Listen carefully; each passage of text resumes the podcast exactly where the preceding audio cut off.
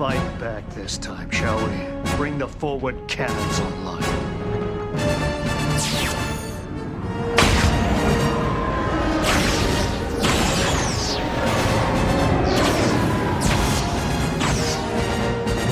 Go! And tell Archer we're not even anymore. He owes me.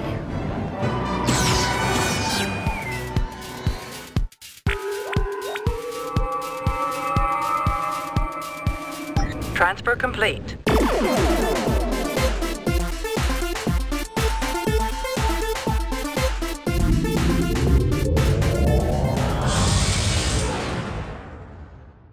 Hello, and welcome to Subspace Transmissions, the podcast where two Trek fans step into the arena and tackle the best, worst, weirdest, wildest, and everything in between that Star Trek has to offer. I'm Cam Smith, and joining me on the bridge. This is Tyler Orton practicing his Urkel dance. And we're here this week to talk about Star Trek's surprise breakout characters, of which there are many in the cosmos of Trek. Yeah, Cam, what exactly is like a breakout character though? Like how are we going to define it as we go from series to series?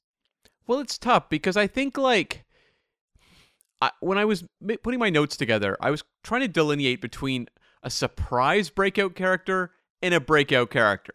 Because, for example, in my mind, when they add Seven of Nine to Voyager, they are trying to engineer a fan favorite character.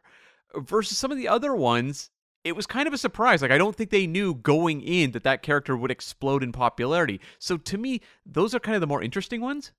Okay, so you did not answer my question here. Uh, for listeners, I'm gonna I'm gonna help you out. Um, like essentially, like a breakout character is somebody who like the, the show was never meant to be centered on, and so that's why I made the reference to Steve Urkel at the start of the show. You know, and, when Family Matters started, it was supposed to be focused on you know the the whole Winslow family, that clan, and then their next door neighbor Steve suddenly, you know, you had this combination of writing and acting. It all comes together. This recurring character suddenly became kind of the centerpiece of the show.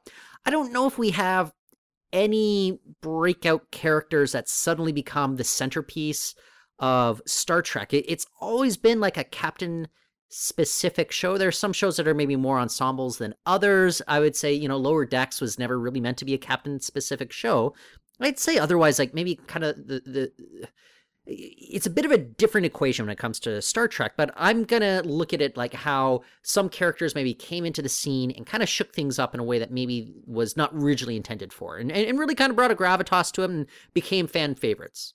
Yeah, and I think like that's one thing like Star Trek, even though it is Captain centric, it has these like large ensemble casts and so many guest stars. There's so many opportunities for someone to come in and shift the direction. And some shows I'm sure we're going to tackle today were really heavily impacted by these kind of surprising introductions to the show that just completely just changed up everything that the show would deliver going forward. Oh, I thought you were going to say they're really heavily influenced by Family Matters, but um, you know, Oh, well, that too. Urkelbot, um, going back in time. I mean, these are all elements of things we've seen on Star Trek. that's very true. Um, yeah, Urkel was the android of his day. Was there, wait, was there a Stefan Urkel type of Star Trek story? There was, right? Oh yeah, uh, Ju- Julian Bashir when he started off as like a total dweeb jerk and then turned into like a kind of a cool character everybody liked. That's true, but there I'm trying to think. There has to be a, a- like an episode where a character undergoes like a, a change in personality, right? Uh, What about um, Seven of Nine? Like, didn't like I remember? There's definitely the episode I think it was called Body and Soul, in which uh, she and Oh, the yeah. uh, doctor kind of um, or the doctor is able to kind of control her motor inputs or whatever. But that's not exactly kind of the same thing. I I know what you're talking about. Yeah, Oh, I feel like there's a real. Hmm. dummies uh the um uh, what was the episode uh charades uh of uh strange new worlds season two in which Yep. uh spoiler if you haven't watched it yet spock becomes fully human for an episode you know like he really Right. does have like a big shift in his character that's spock becomes stefan urkel And I guess there's also that uh, episode of DS9. I think it's Second Skin. I think where Kira wakes up as a Cardassian. Perhaps that counts as well. no it doesn't because she's the exact same uh personality and character Yeah, that's true. It's more Okay, yeah okay. physical transformation. Oh well. Anyways, Yeah, Let, let's start with the original series. I, I, I mean, it, it seems a little obvious, but you know, um, Spock was in both, you know, the Cage, you know, the original pilot, um, comes back and he's uh, the uh, still there with this entirely new crew, and uh, you know Kirk is always kind of the centerpiece of the show. But is Spock kind of the quintessential definition of a breakout character? I would say so. In my mind, it's interesting because Spock is someone who, if you're creating that show, you're creating him to be somewhat of a magnet for audience attention because he's the alien on the show. That's inherently interesting. And you give him the ears, the kind of interesting alien elements. To me, that seems almost like designed to grab attention, but it seems like the show was genuinely like shocked at a certain point when Spock was getting more fan mail than Kirk was. And so They're they're fictional characters. Uh, well, you know, I mean, mean Leonard Nimoy. Nimoy Leonard Nimoy's getting more than Shatner, yes. Um, but to me, like, I think that's really interesting that there was kind of a surprise there because I guess when I look at shows going forward, you know, when they're, for example, putting DS9 together, they are marketing Quark. They're like, you guys are gonna love Quark, and I guess that wasn't what they were thinking in '66. Yeah, you know, um, look, uh, we we could debate Spock so much. We've talked so much Spock. Is there kind of another contender? What would be the kind of the next contender? Because the thing is, like, it, it always was essentially kind of a Kirk show, but Spock was Yeah. always kind of that like uh, big presence there. I wouldn't call like McCoy the the next sort of like breakout character or anything like that. Like, I I don't know. Would it be a Sulu? Would it be a Chekhov or or even a Scotty? Or like, it, I I- think I guess more about pop culture and kind of the legacy of pop culture and just lines like "Beam me up, Scotty." W- would Scotty be the next possible contender there? I, I'm wondering about Uhura, who was more of a recurring character who became a very important figure on the show, and I don't know that that necessarily translates to a lot of episodes. Uh, The thing is, she just never, she never really had much screen time though.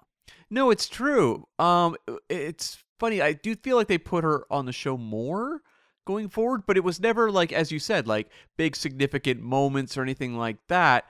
Scotty gets a lot more to do. You know, scenes of him being captain on the bridge um, during away missions and things like that. Like you can say like a Sulu, but I don't. I don't know that they gave Sulu a lot to do when you get to like seasons two and three. Um, if anything, I would say Chekhov is the one who gets a lot more to do in seasons two and three, where he has actual stories built around him. Um, and I think that was just to appeal to a young demographic. So it's like, was he a breakout character, or were they trying to draw in a young audience by creating someone that would, you know, appeal more to their demographic? I really don't think that, you know, say Uhura or Chekhov could be considered like breakouts. You know, that that's it's just not what the definition of a breakout is, and that's why I kind of wanted to debate like, is there any potential other one? And I, just really don't think there is. I, I I think you know the show is always centered around Kirk, and Spock was kind of essentially kind of uh, the breakout there.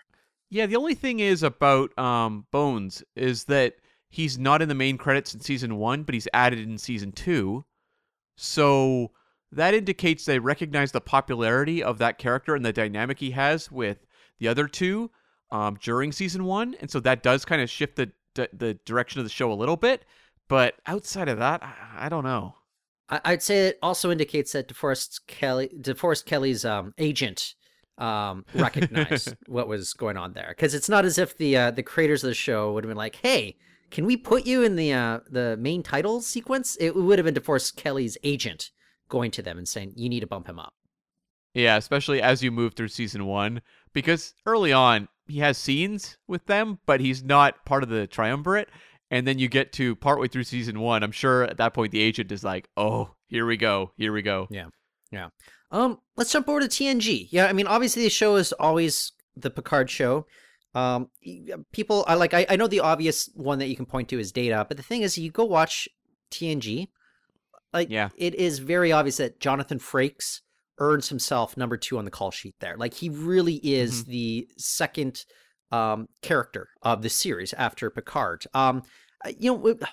but the thing is, like, do, don't you think Data was always meant to be kind of a breakout? Like, they kind of had him in mind as kind of their version of Spock when they got to creating the show. Like, does he count as a, a breakout character? Well, exactly. That's what I was saying up front. It's like it feels like that's a character they knew going in.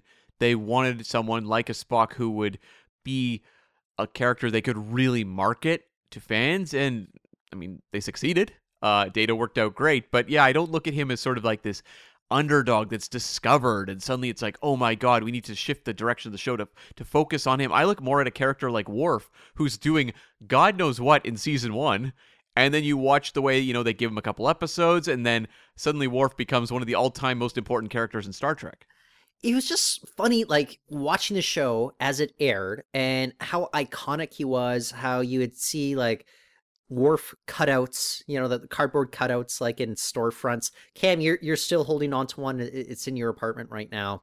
Um, true. It's very true. Uh, Cam, true or false? Um, when Leonard Nimoy died, uh, one of the daily newspapers interviewed you and took a picture of you holding your cardboard cutout of Worf. True or false?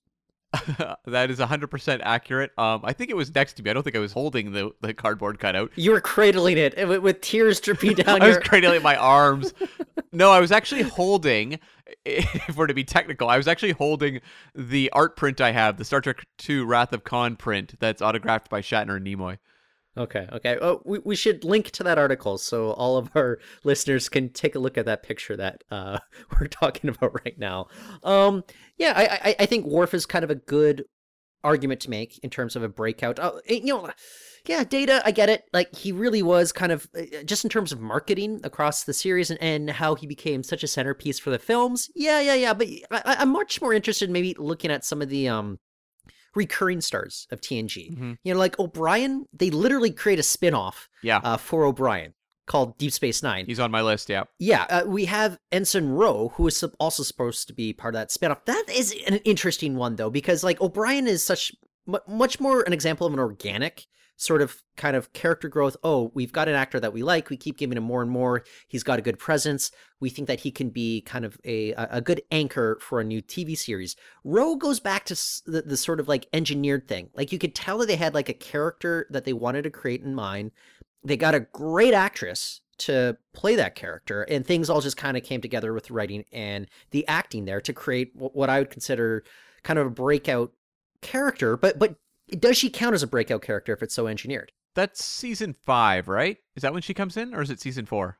Yeah, Ensign Ro. I believe it's season five. And I'll also point this out. They kind of knew what they had with uh, Michelle Forbes because uh, she had played like a uh, like a one-off guest star in season four. Uh, I, am blanking on the episode name, the one where um uh Lwaxana Troi had uh, that um uh who who's the guy from MASH who had to essentially like end his life at the age of 60? Uh, David Ogden Stiers. Oh, isn't it called like Half a Life? Half a Life. Yeah, yeah. Yeah.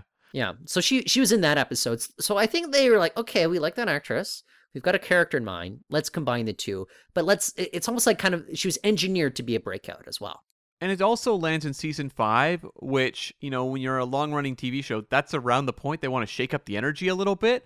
So I mean, Ensign Ro is a character designed to shake up the energy. Yeah. yeah. And so, yeah, I, I kind of like sit with you where it's like, is this a breakout character? I mean, you can say she is because it succeeded.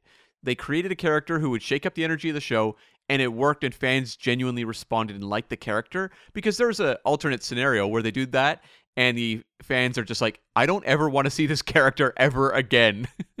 that happened in Lost uh, season three. Um, I think uh, listeners familiar with Lost will remember uh, Nikki and Paulo, um, for example, and the, the backlash is quite visceral there. The reactions uh, from audience, uh, which is uh, amazing. Um, Cam, I, I, I'm going to make this argument to you.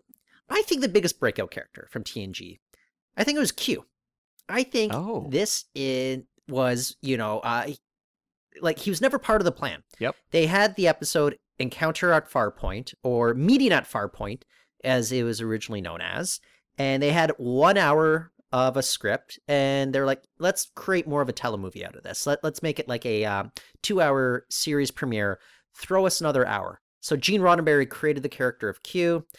They hit the jackpot casting one, John de Lancie, and he became just such a staple throughout the series. Like almost at least once a season, you would get a Q appearance. Everyone was craving it. Um, he moved on, uh, appeared in three other spin-offs, Lower Decks, Voyager, Deep Space Nine, uh, Picard, five other spin-offs. I think Q is the quintessential breakout character if we're talking TNG. Yeah, it's interesting because I thought you were going to say Barclay. um, who's a very significant character as well. But Q is far bigger, far bigger than Barclay. Um, and I didn't even think about Q, which is yeah, that's interesting, and I think makes complete sense. He is one of the key characters now woven into the fabric of Star Trek, and you know now going forward that whenever they create like an, a figure like this who's going to pop up on the show, people are instantly going to draw comparisons to Q. So yeah, I think this makes sense. And yeah, meeting at Farpoint, uh, you know, that last minute rewrite by Gene Roddenberry that introduced this character, I'm sure drawing on his, um, you know, having worked on Trelane on the original series. And the fact it felt so different and unique, and John de Lancie brought so much to it, it's a character that has given so much in terms of storytelling, but it's always felt organic. It never felt like, even though they're doing like a Q episode every season or so, it never felt like it was the obligatory Q episode except for maybe the hide and Q uh, early on. But beyond that, it always felt like they had a interesting direction to take that character. Yeah. Uh, you weren't a fan of watching uh, Wesley Crusher get uh, punctured through a bayonet. Is that what you're saying? I mean, that episode isn't good and there's things i enjoy just on that level about it whether it is the wesley uh, stabbing or also the uh, penalty box. Like there's things that i will always treasure about hide and q but when i look at the overall arc of the q episodes it's not a very good one. Um i just I, I can never wrap my head around why they never marketed him for a film. Like it just would have been so easy. He did not even need to be the central antagonist in a film. He could have been kind of the uneasy ally you know like very much kind of the role that he played in uh the final episode uh all good things right? Um but but i just wonder i don't know like like a lot of it is like maybe the studio heads weren't all that interested in bringing back a uh, tv character despite the fact this is a tv spin-off film franchise. I just it just never really quite made sense to me from a marketing perspective why you would not bring back one of the most popular characters to ever come out of the next generation. I just don't know if they ever had a great grasp on the TNG film franchise after the success of First Contact. Well, it's just, I, I mean, what was the, uh, uh, what was it called? Fade In, the uh, Michael Piller unpublished book in yeah. which he talks about kind of the development of Star Trek Insurrection. Um, you know, it just, it, it was as if it never occurred to them to even like consider Q as part of the film. Like uh, from the get go, like they hired Michael Piller right away to write the film, and he saw it all the way through, which is very, very, very unusual in Hollywood. You usually have like a couple writers. Uh, you know, they'll uh, do different drafts. They aren't like writing partners or anything like that. But there's a whole is because Rick Berman was producing the entire film from Ground 0 mm-hmm. Um, and they just never even touched on the idea of having Q there jump ahead to Star Trek Nemesis, um, I, I never got the sense that they ever considered Q to feature into that movie either. No, no, they clearly had this darker, edgier Star Trek story they want to tell with Nemesis, and I, it just doesn't even really have a place for Q. Uh, so, and I Brent Spiner had a story credit on that, right? With uh, John Logan uh, working on the script for that one as well. Like, I, I don't know that Brent Spiner was like, I got an idea for Q. He's like, I got an idea to take more screen time away from me. Yeah, exactly. Yes. Okay. Uh, Cam, let's jump over to Deep Space Nine. Um, you kind of alluded to Quark. You know, is that a character you know, they were kind of engineering to be a breakout. Eh, was he ever really a breakout? Can there be a breakout character on such an ensemble series? I don't think Quark was ever the breakout they expected him to be. Like, I think they expected something much bigger, whereas I would say, you know, Quark is a very beloved character, but when they're like putting him on Regis and Kathie Lee in character, like they are expecting this to you know, they're expecting Quark to rival like I think Spock and Data and some of the figures that would come further down the road. And I just don't think he ever got there as much as we all love Quark. I think when you look at that show, there's so many dynamic personalities that you almost need like a stiffer cast. You need kind of a bunch of people that are maybe a little more reserved in their energy where a Quark can really pop, whereas DS9 that was not the case. I just think like when we think breakout, it it's always meant to be like coming from the most unexpected of places. Like I, I just you know, and, and that's why I think you and I are kind of on the same page with like, can it really be a breakout if they're engineered to be a breakout? And, and that's why I think If I'm being honest, I think there's really only one contender for this. Although uh, there's another one I, would like to float out there, but I, I, think it has to be Dukat. I think Dukat was Yeah. never supposed to be kind of the breakout that he turned it into. It's just like they they last minute hired one Marc Alaimo to play this character. Uh, They had fired the previous um, actor that they had hired to play Dukat. It just was not working and he became such a centerpiece of the show like and he became incredibly popular to the point that the writers were getting frustrated about all the evil things he was doing and the audiences still just ate it all up and loved him I was going to mention that. Yeah, I mean, when you have him with the Klingon bird of prey, the whole audience is like cheering him on, and it's like, uh, this is not what we expected in terms of response to this character. Dukat is, yeah, like I don't think they realized going into uh, DS9 that they were creating like the greatest character in the his- villain, I should say, in the history of Star Trek, and I just it's that perfect like merging of actor and character that looks effortless on screen, but when you watch enough movies and television and see enough villains, you realize how rare a thing it truly is.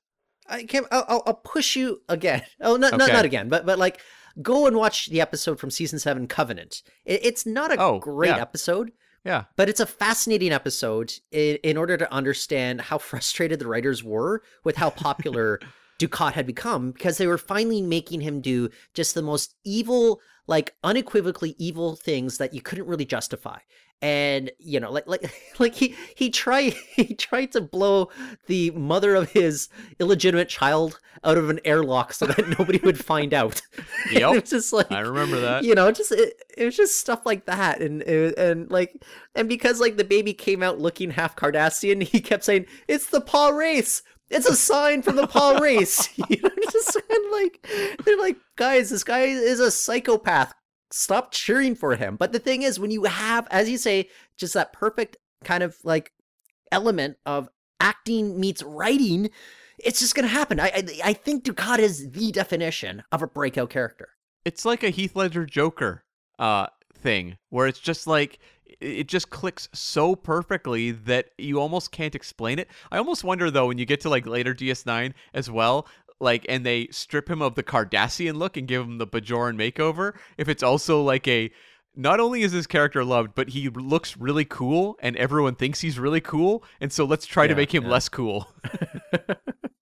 um yeah so you mentioned the heath ledger joker um some of the problems we have with those engineered uh breakouts are you end up getting something more like the jared leto joker uh yes, yes, damaged on forehead. um maybe, maybe a possible contender look you've got like Weyoun introduced as a vorta uh they kill him off after one episode they like jeffrey combs performance so much that they suddenly create the whole idea that uh vortas are cloned all the time and they bring him back because they love him so much. Uh, Weyoun is a lot of fun, but it wasn't like he had a ton of depth to him, and I think it was just by the nature of him just being constantly cloned. I think it was only uh, Treachery, Faith, in the Great River, in which he was on a bit of a road trip with Odo, in which they ever gave Weyoun any sort of depth. So that's why, I, I mean, he was a fun character, um, probably not.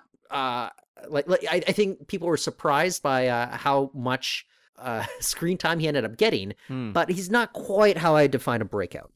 That was the tough part of narrowing down breakout characters for me with DS9, which is that like DS9 stuck with its characters. It was like, no, we are going to turn these characters into something. So it's like Weyoun shows up and is interesting, and Jeffrey Combs is always great, but they're like, you're going to see more of this character and more of it.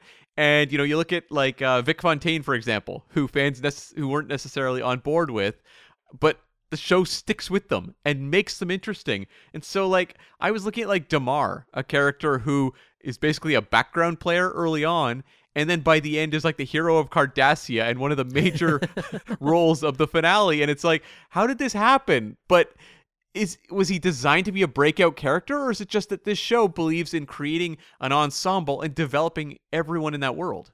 What's it's so funny that like it- there's like like what 30 recurring characters essentially and um, of any note and i think it's really interesting that i think Dukat was the only one that really became kind of a breakout despite the fact that you had so much more nuance with you know somebody like say Kai Winn for example. Um, Nog is a really great example of them just like sticking with character growth. Where you, you meet Nog in episode one. Yeah. Do you really think you're going to spend seven seasons watching him grow and become, you know, kind of a uh, a lieutenant in Starfleet? like, uh, no.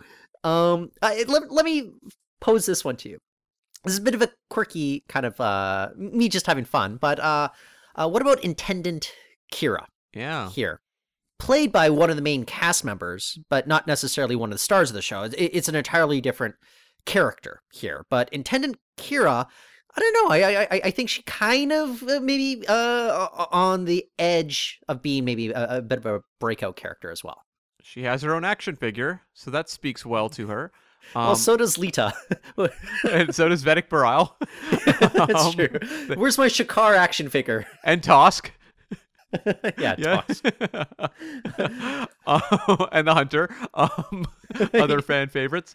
Um, here's the thing about the Intendant that I wonder. Because, yes, I agree that that character became iconic on the show.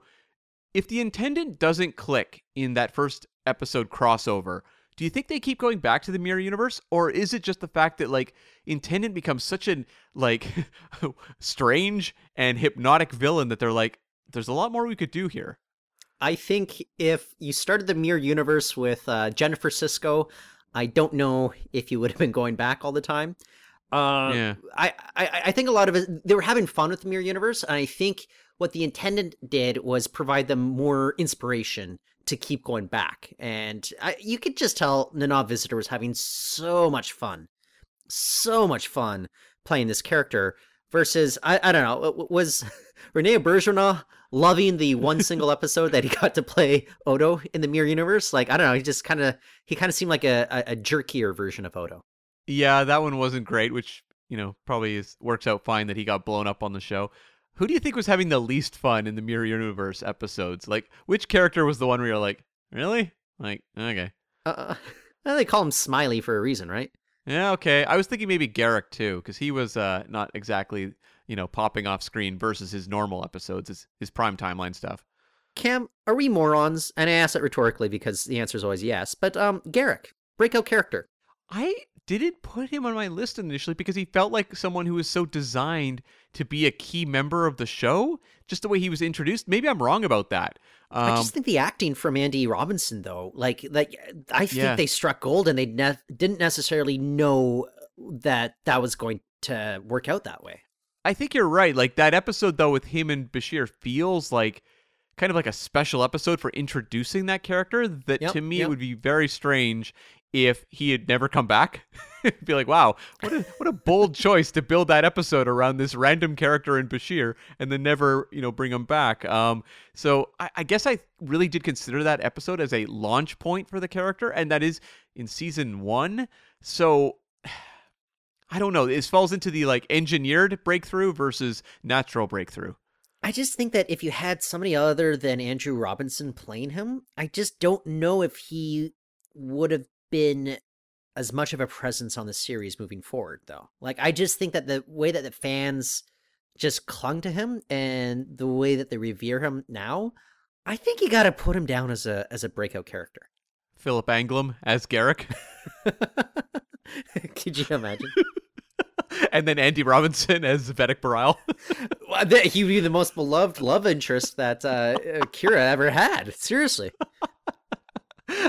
I mean, I would love to see those scenes. him with uh feeling her paw, you know, around the ears Yeah. and all that. It, it'd be very sensual. A much more sensual take. Uh, the shirtless embrace. yeah. Okay. Um, Cameron, uh, Star Trek Voyager. Um, uh, this is interesting. I don't know. Do you think is is uh, okay? You, you mentioned Seven of Nine. To me, I, I'm with you. It, it, it feels kind of a little bit too manufactured. I think she definitely. You, you, you could totally make the argument for her being like a breakout character, but I, I think it's mostly kind of the doctor that I got to go to here because like I don't think he is meant to be one of the uh, top three characters from the show uh, when you meet him in like the first season. I think he organically grew to become such a prominent part of the series to the point that he was at one point my favorite Voyager character, and then he just became so so excruciating and just so full of himself. And like by season seven, I just I couldn't stand him anymore. Yeah, and I would say like the Doctor, what really supports him as the breakout is that like the way he's designed early on as this character who's just kind of like trapped in the medical bay. Like it felt like more of a utilitarian character who just had like a, a quirky actor, you know, inhabiting that role. And the fact they kept bending over backwards to find ways to develop him and make him a more, um, you know, de- like interesting and compelling character on the show. I don't know that they went into it thinking like this could be kind of our riff on Data. Um, I, I feel like they were looking honestly maybe at Neelix as someone who could be their breakout character. They put so much effort into that makeup that it feels like they really pictured a world where Neelix would be plastered on magazines and whatever. Oh, they and tried. I don't think it ever happened, but they tried. I remember reading. Oh man, was it Disney Adventures magazine? I think my sister had a subscription back in the day. I remember Disney Adventures. Yeah, yeah. Yeah, does that line up with my age right? Maybe it does, but um. I recall like an interview with uh, Ethan Phillips in that magazine about it. And uh, you know, uh, Neelix is he a fan favorite? Mm, not really, not really. But I do think they were probably trying to create one. I think it was like they're like, okay, Deep Space Nine has its quirk. We need our own kind of like uh, like quirky looking alien that uh, could be kind of fun to hang out with, and I think that's what they were trying to do with Neelix. Just didn't like I don't know. We, we can go into how Voyager maybe had all this kind of unrealized potential throughout. I, but I I also just kind of wonder if the Neelix and Kes like duo just always kind of doomed to fail. You know, just w- with regards to the material that they're giving them and and all that. It just again like Neelix was only useful uh, from the utilitarian perspective of being kind of a guide to that part of the uh, quadrant for what like three seasons until they went past wherever he was familiar with. And I, I think that there was a good send off in, in, fair trade. And yeah. I, I, think that was maybe my favorite Neelix. I think Jetrel and Fair Trade were my two favorite Neelix episodes right there. And it's when they're giving him serious material, not like the goofy haunting of Deck 12 mm-hmm. sort of material. And it feels like once he's the morale officer, it feels like they're almost trying to like create an anti-Quark because Quark has like a obviously darker edge and he's always conning his customers and things like that. But like Neelix, they were like, well, let's also put him in a kind of a similar situation where he is someone who oversees a social environment, but he's like the fun party guy. But then you get things like Neelix dancing, and you're like, make it stop, please God, make it stop. Well, do you know what would have made him interesting? Like, he's not a Starfleet character. Uh, he's not a, even a Maquis character walking around in a uniform there. Look, you are on a starship with limited supplies. Um, he should have been like in charge of some sort of black market aboard the ship. You know, like don't don't tell mm. Chakotay or Janeway. You know, or hey, you need uh, a little extra. I don't know dilithium to charge your holodeck or what. I, I know I'm mixing my uh, techno babble here, but you know, like I think it would have made him a more interesting kind of nuanced character if there's some sort of black market going on on Voyager. Does that make him even more of a Quark character then? If he's like running a black market, I think that would have been interesting though. Oh, so, um, yeah, you know the Apple TV uh series, Apple Plus TV series, uh, For All Mankind, uh, uh, which is co-developed by Ron Moore. Um, their uh, the current mm-hmm. season um takes place on a uh, a base. Uh, far from Earth, in which there's a black market uh, going on. And it's very interesting, kind of um, some of the stuff that they bring up there, and kind of logistics, getting things back and forth between um, Earth and uh, uh, spoiler, uh, they make it to Mars at, at some point. You know, um, Cam. The other thing, this past season of For All Mankind, I, not not really a spoiler, um, but um, so it's an alternative kind of history show. Yeah. And so this past season uh, took place in year 2002, I believe. Um, and uh, they established that there's only three Star Trek series. Um, and I, I, as soon as they mentioned that, I was like, huh?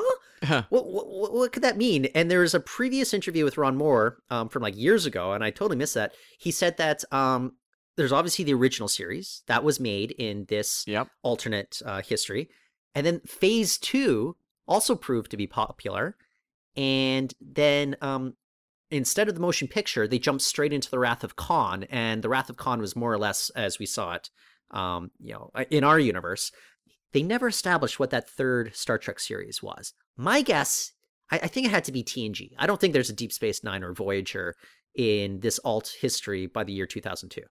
Yeah, that's interesting. I guess Decker and Ilia had a much uh, more profound impact on the franchise in For All Mankind. Um, uh, unless like the third show, which wasn't revealed as you said, is just left unrevealed because perhaps it's a spin-off of something that we don't have a comprehension as to what it would be. Like maybe a breakout character on phase two or something like that that then changes the direction of the franchise and uh, so something like a TNG or a DS9 doesn't make sense at that point. Star Trek Zon. Don't rule it out. Look where we are. somebody actually kind of it was a little deflating when somebody pointed out on Reddit that the most likely um, scenario was that is the animated series. Oh, I mean that that would make sense. Yeah, that's Yeah, interesting. yeah. Anyway, anyway, um, eh, Naomi Wildman is she a breakout character? Icheb breakout character? Cam? Um, I would say that Icheb is sort of designed to be one. Uh, he does have his fans, but I don't think he ever um quite exploded the way that uh that maybe they hoped. It's it is weird because when I look at Voyager, it's a seven season show. Um, where are the breakout characters? Like you have the Doctor right from the get go. Seven is introduced as a intended breakout character, but like where are the like side characters that are coming in and kind of changing the direction of the show? It's weird that they don't really have any. Um, I guess you could say it's not a breakout character, but the Borg Queen, who I guess was a breakout character in First Contact, plays a pretty heavy influence on Voyager. You know, the midpoint onwards, but there's no like original creations really changing things up. Yeah, I mean, not all TV shows end up with breakout characters. You know, um, Hmm. Caroline in the City, Cam. Who is the breakout character from uh, Dharma and Greg?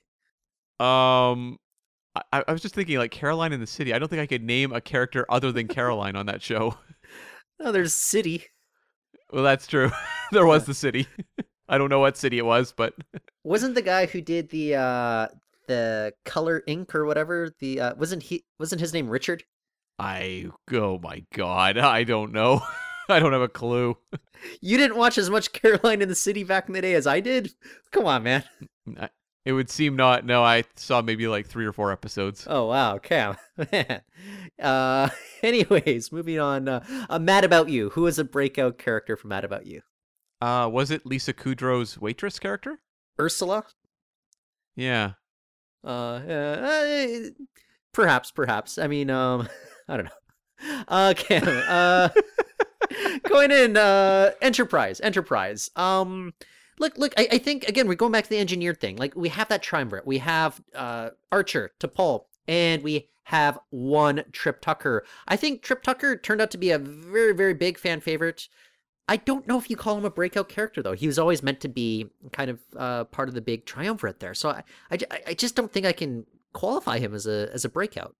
No, I agree. He's part of that main three, right from intention. So uh, they're hoping that people like him and respond to that character, and they did. So it worked, but Yeah, not a breakout. And it is weird when you look at um, Enterprise. It's like, well, let's just go down the list. Then you got Malcolm Reed, you got Hoshi, you got Mayweather. Where, where's the breakout characters? Where's, where are they, Tyler? They're hiding. Admiral Forrest.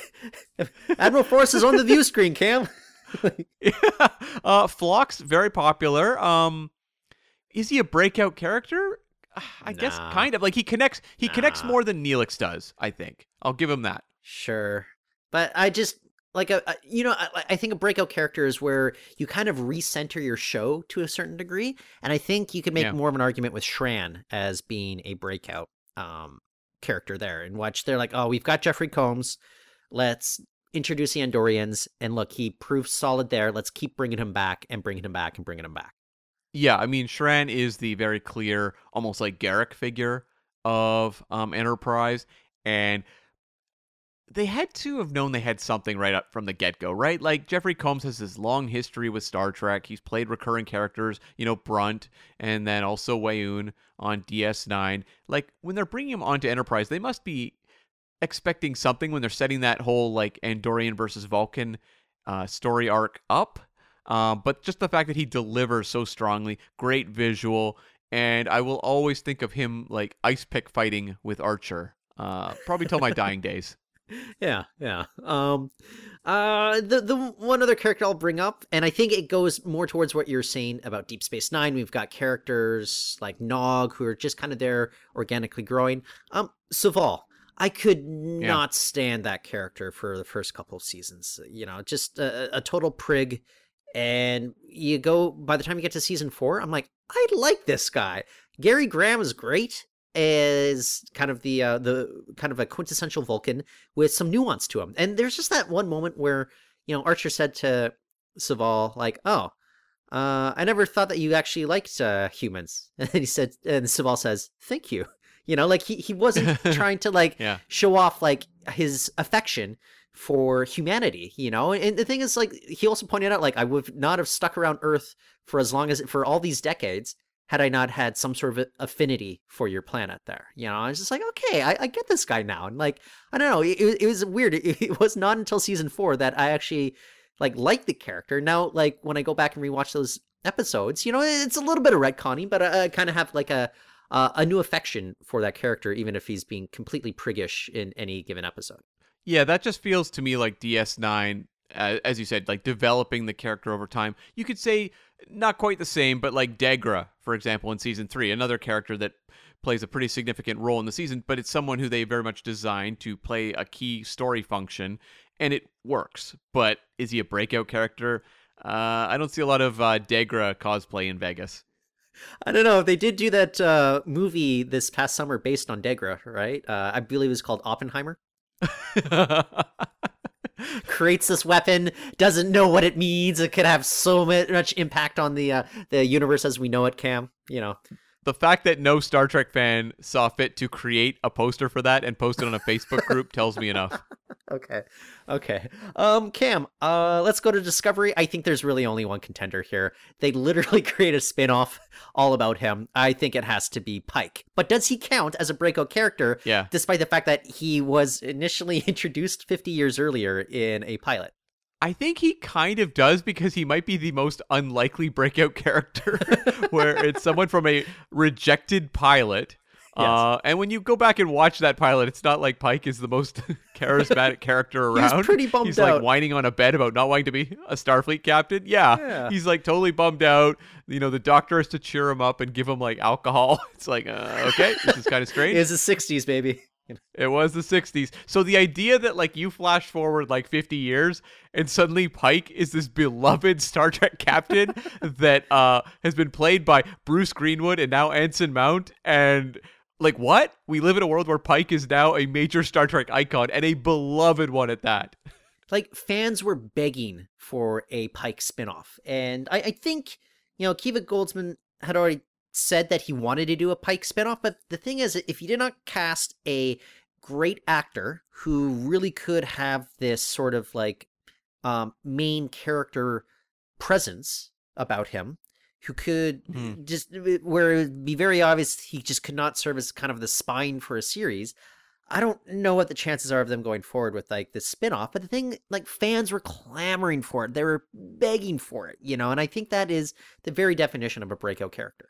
It also feels like a lot of the viewers of early Discovery went with Pike to Strange New Worlds and Yeah. left Discovery behind. Like, you know, you just look at like the difference in buzz for those two shows. It's very clear that whatever um, you know, Anson Mount was delivering, people were picking it up and loving it. And uh yeah. Um, but I was gonna say with Discovery, what about like a Mirror Georgiou, Yeah. who is going to be now the star of a motion picture? Yeah. Uh, well, a, a streaming motion picture. Yeah, A streaming motion picture. Yeah. it's in motion. Like, guess what? Like all movies are eventually going to be streaming motion pictures anyway. So, um, yeah. I here's the thing. I I am. she doesn't that seem more of a manufactured thing though? It's where you've got Michelle Yeoh. Uh-huh. Michelle Yeoh loves being part of the Star Trek universe. She is telling the writers, "Make me my own spin-off. I want to do this. I want this character." Um, Mirror Universe Georgiou definitely like grew on me. Mhm. Uh, I I know I've said this a million times, but it's when they started making her arch that I actually started like enjoying her presence. Um, the whole like terrible murdering psychopathic thing, like not really my jive, you know, but um is she a breakout? I I gotta say no. Like I just I I feel as if like it's just more the reason she's getting a streaming movie is not because of fan demand for any such thing. Mm-hmm. What about Culber, a character that was set up and incredibly likable in season one, and then they kill him, and the outcry is very loud to the point where they create this bizarro reverse engineered um you know back from the dead culber episode and he suddenly becomes a very key member of the crew going forward i don't think that was in the plans in season one I just think it was killing him off in the way that they did was an egregious mistake. yeah And I think more than anything else, the writers wanted to correct an egregious mistake by making yet another egregious mistake by bringing him back the way that they did. You know, I just, and for us to and say that makes him a breakout. I just, uh, because like, where are we now with Culber? You know, uh, going into the final season of Discovery. Like, I just, I don't think we're with him the same way that you could point to a character like the Doctor from Voyager, in which he really is becoming so much more of a uh, a center. I, again, I, I think with breakout characters, they kind of like um, bend the arc of a series a little bit towards them to a certain degree that we saw, say, Dukat, for example. Right yeah and culber in the last season of discovery um i recall therapy sessions um Yeah. what else was there Well, he was helping raise that 45 year old adopted child of his, yeah you know. yeah Uh, yeah what else, Cam? not exactly steering like major story on the show really Yeah. Who do you think they wanted to be their breakout? Do you think it was Georgiou, or do you think they were like, oh, you know what? Tilly is going to be kind of the anchor of the series, or Saru, or in your case, um, uh, Su'Kal.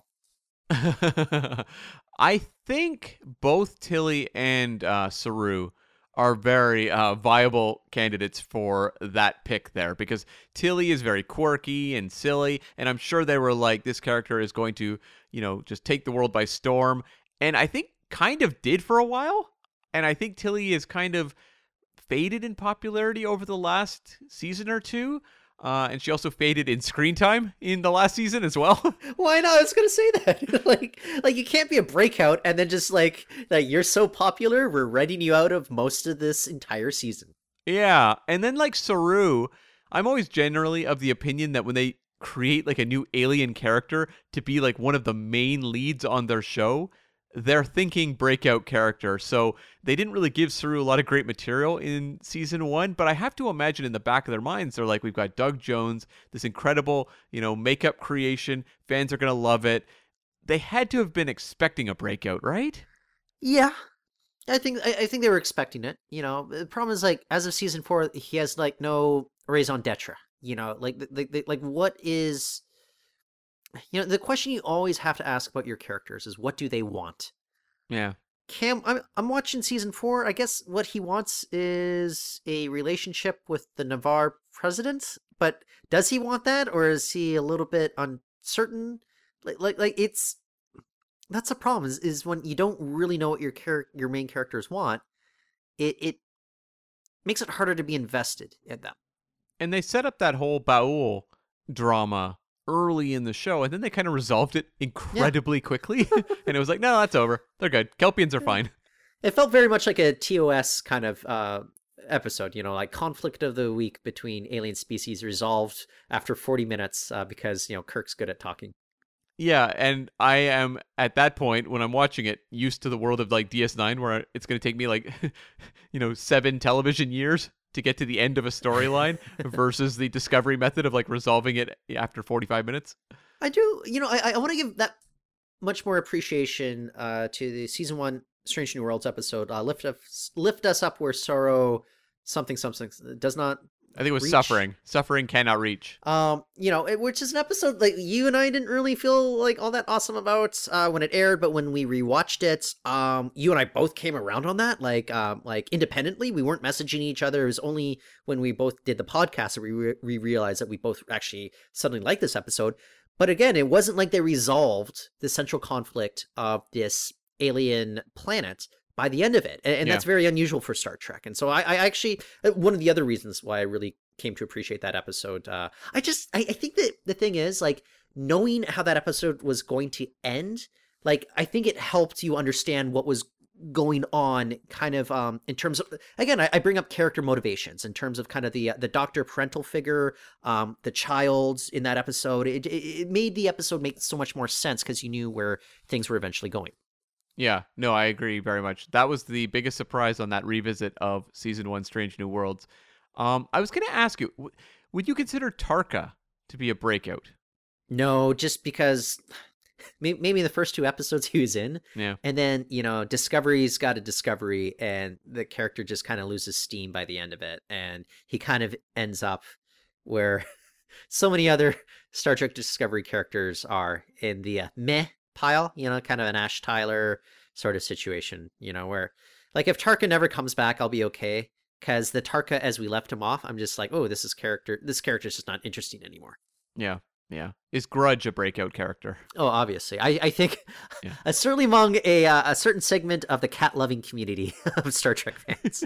yes. Um. Okay, Cameron. i- Is there a breakout character in Star Trek Picard? I would say, in terms of response, Rios was very popular out of the gate, but Uh huh. I don't know that he changed the direction of the show. I don't know that the show like cared about him at all, considering what happened. You know, where he dies in a bar fight and isn't even in season three. He dies off screen in a bar fight. Like, yeah, uh, in the world of Picard, I guess, and I'm not talking about in terms of our response or fan response, um, or at least the vocal fan response. It would seem like Raffi is just given the fact that she got all three seasons and then is set up to potentially appear in if they decide to do a legacy or a movie or something like that. Uh, Like I guess Raffi no, is no, behind the Cam, scenes the one no, they're pushing, but it's no, not a breakout character. it's no, not no, no, popular. Good, good.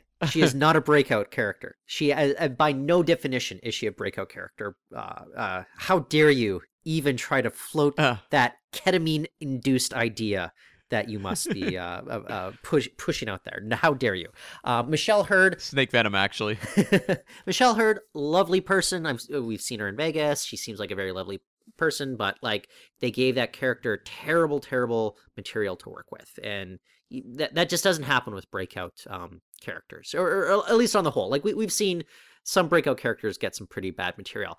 Um, let, let me throw this out to you. Um, Seven of Nine as a breakout on Star Trek Picard after already being introduced in another series, and I'm bringing that up only because we called Pike a breakout character, and he had been introduced in entirely a, a different series. Um, you know, forget about the cage. Go back to the menagerie. That's where we first met Pike.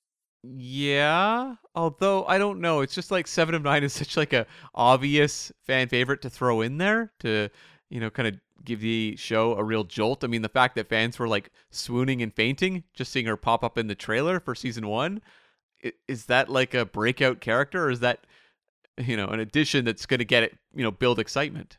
I know what you're saying. I know what you're saying, but I, I think by how we're defining it, it, it- it's like a character that a uh, uh, the the the writing is there, the acting chops there, that kind of charisma, and then also they kind of reorient the story of the series towards them. Hmm, Um, yeah, I think they did do that with Seven of Nine. There, I, I don't know about the the written material, but um, I think you could make the argument that you know. But, but the thing is, just li- li- like, how do we define? It, it- it's such a weird definition that you and I are kind of playing with a little bit. I, I, I ultimately don't think you can make the argument that there is any sort of breakout character on Star Trek Picard. You know, Yeah, it, it's very much like a Caroline in the City sort of situation. Well, exactly. And it's like, you know, sorry, Ed Speleers fans, but like, I know that character, you know, connected with people, but like, the show can't prove him to be a breakout because what you saw was what was designed. Yeah. And then they can't follow up on it. So, are they, who knows if they will, but at the moment, they have not followed up on that character. So, like, is he a breakout? I don't know. I don't know. Yeah. Um, lower decks. Is it uh, peanut hamper? I don't know. Like it's just kind of the, the problem. The problem with an animated show is like um, you need so much lead time for the writing plus the animation, and then you get the voice actors in there, and then maybe only two seasons later you're realizing that you know maybe X character is a lot of fun to do. Can we give X character more screen time? But maybe by then, it, it- you know, I, I I just I don't know if animated shows. Actually, no, no, I I I take that back because could you not make the argument that maybe Homer Simpson be, kind of became the breakout character of The Simpsons when you know kind of Mhm. Bart was supposed to be kind of the spine of that series when it first started off. Or even like Mr. Burns plays a much more prominent role as the show keeps going. Yeah, you're right. Yeah, yeah, yeah. Yeah. Um, I don't know. I, I I don't think there is a breakout character on Lower Decks, which isn't to speak poorly of the show, like maybe we did with uh, Picard. I just think the show is al- always meant to be an ensemble, and it's continued to do so. The only one, and I don't think this quite fits the criteria, is that Shax to me seems to be getting more to do now than he was early on. And we have had people on the show who've talked about Lower Decks and how they really like Shax. I think you're right. I think this doesn't meet the criteria. Fair enough. Moving on. um, Star Trek Prodigy. I, I again, I go I go to the whole animation Uh. factor there. I just uh, Yeah. Uh, Holo Janeway? I don't know. like, um, but the thing is, if you put Kate Mulgrew in a show, I think you're going to get a lot of great Kate Mulgrew material. I think they kind of expect that. So that's why I can't necessarily. Yeah, Holo Janeway is an entirely different character from Kathryn Janeway, you know? So uh, you might make an argument there, but I just, based on the criteria that we've been going uh, with so far, um, your Shax shout out aside, um, I just don't think there is kind of a prodigy breakout. Yeah. I mean, it's tough to gauge off one season, no matter how far apart that season was spaced. It felt like five seasons. Yeah, like let's have a look at season two, and Yeah. maybe we'll see a character come to the forefront. But at the moment, it's too tough to gauge. it's not the diviner. Uh, I don't think it'll be the diviner, but it could be someone like in the main prodigy team who suddenly becomes a little more elevated. We could see that. Okay. Star Trek, Strange New Worlds. I l- let me ask you this: Who do you think has the most potential to become a breakout? Keep in mind, like I, I can it by our definitions, can it really be like a, a Spock or a Pike if they No. have already been breakouts? You know, um, and, and I kind of tried to make that argument with Seven of Nine. I don't, and I think I even admitted that she doesn't quite qualify. Um, Nurse Chapel again, she's always been around with you know going back to the original series. Uh, number one was kind of there in like the menagerie and all that. As I, I, just don't know if this is a show that lends itself to kind of the typical definition of um, kind of uh, good, you know, breeding ground for breakouts. Yeah, like La'an, I think is more popular than I expected Yep, going yep. into the show. Perhaps Uhura has a lot more to do. Oh, she definitely has way more to do in Strange New Worlds than she ever did in the original series. Yeah, yeah, that's true. The one I'm wondering about, and it isn't applicable yet, is Ortegas, who there's been a lot of fan support for, and seasons one and two we did not see much at all. But I'm wondering, like, now that like they've had time to process that response, if we might see Ortegas being boosted in season three. Um, listeners, uh, Cam and I are tight, so that that, that that's why I, I always have no problem like making fun of Cam. Yeah. Uh, but so far you've said Raffi, Ortegas, the breakout characters of Star Trek, the epitome. I'm Um, not saying I'm not saying Ortegas is. I'm saying know, this is like a wait and see because I do think like we might see for season three that suddenly Ortegas does become a little more prominent. I'm gonna wait and wait and wait. I don't think I'm going to be seeing Ortegas become a breakout character here. Um, I don't know. Cam, I know it. I, I don't know why you keep texting me this. I see it. Okay, you can stop texting me. It's not Commander Pelia. No matter how much you love Pelia, uh, she is not the breakout character. and it's not Kirk either. Eh, but only because he's already been featured in Star Trek before. That's the only reason why, right, Cam? Uh, yes, I would say so. Um, yes, that's the only reason. It has nothing to do with kind of the uh, the the acting or anything like that. Yeah, I mean they set up like Captain Angel in season one, and I thought, oh, maybe that could be like a recurring villain that could really be interesting. But so far, we haven't seen a reappearance yet, so that doesn't count at all. Yeah, I, I I don't think that there at this point there there aren't any breakouts, and so when I think about who has the most potential to become one, it's tough because even somebody who I like, like M'Benga, even though his Jason Bourne backstory I, in season two, I thought was really stupid. I, I legit thought it was dumb. Yeah. It's just that th- there's so many more like um like uh pre-existing characters on the show than I ever expected. So that really narrows our list down to what like La'an in terms of like the main cast, and uh you know uh, Pelia is not even the main cast. Um uh so then we had uh oh who uh what was the name of the uh the Aenar uh main engineer? Why am I blanking on Bruce uh Oh, name? Hemmer. Hemmer. So we've got like La'an and Hemmer and Ortegas. Um I just I, I mean Hemmer's gone. Uh so I, I guess the most potential La'an, I suppose. Yeah. Where we sit now, yeah, I would say Yes, La'an. yeah. So, um, uh, for me, uh, when it comes to Star Trek Prodigy, most potential maybe Jankom Pog. Yeah. Okay. Okay. Just kind of the goofy. If this is like a family show, kind of the, the goofiest character might do well with the kids. True. We'll see what happens with Murf uh, as Okay. the evolution continues. Yeah. Cam, um, what about the films? Who is the one and only like y- you got to pick just one breakout character from the entire film franchise? Borg Queen. Yeah, that's what I I, think? Thinking. Yeah. yeah. Yeah, I mean, I would say like Saavik is very popular, but once Kirstie Alley departs the role, that character kind of takes a hit in terms of focus and also just I think popularity. Uh, Borg Queen has held strong for a long time.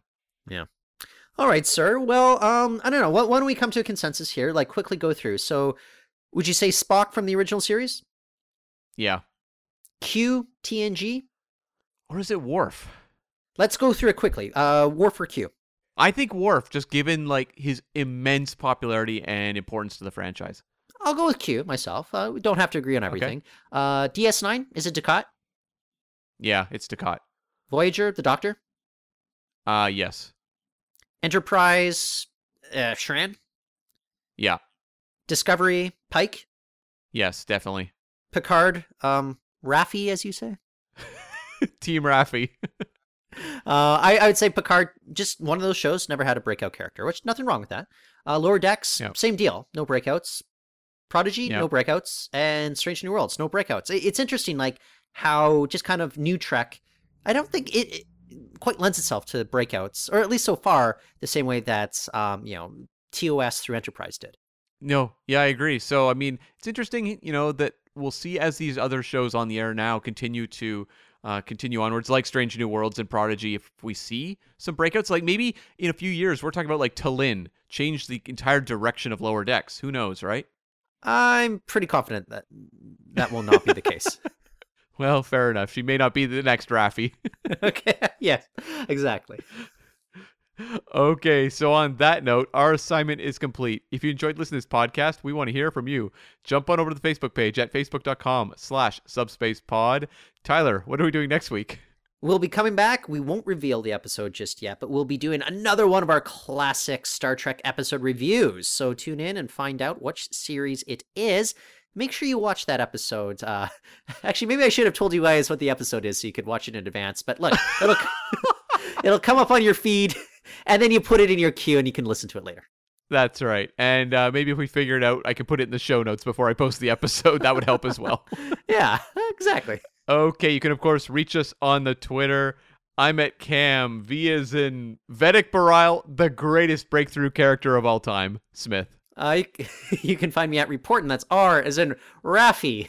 Uh, E P O O as in Ortegas.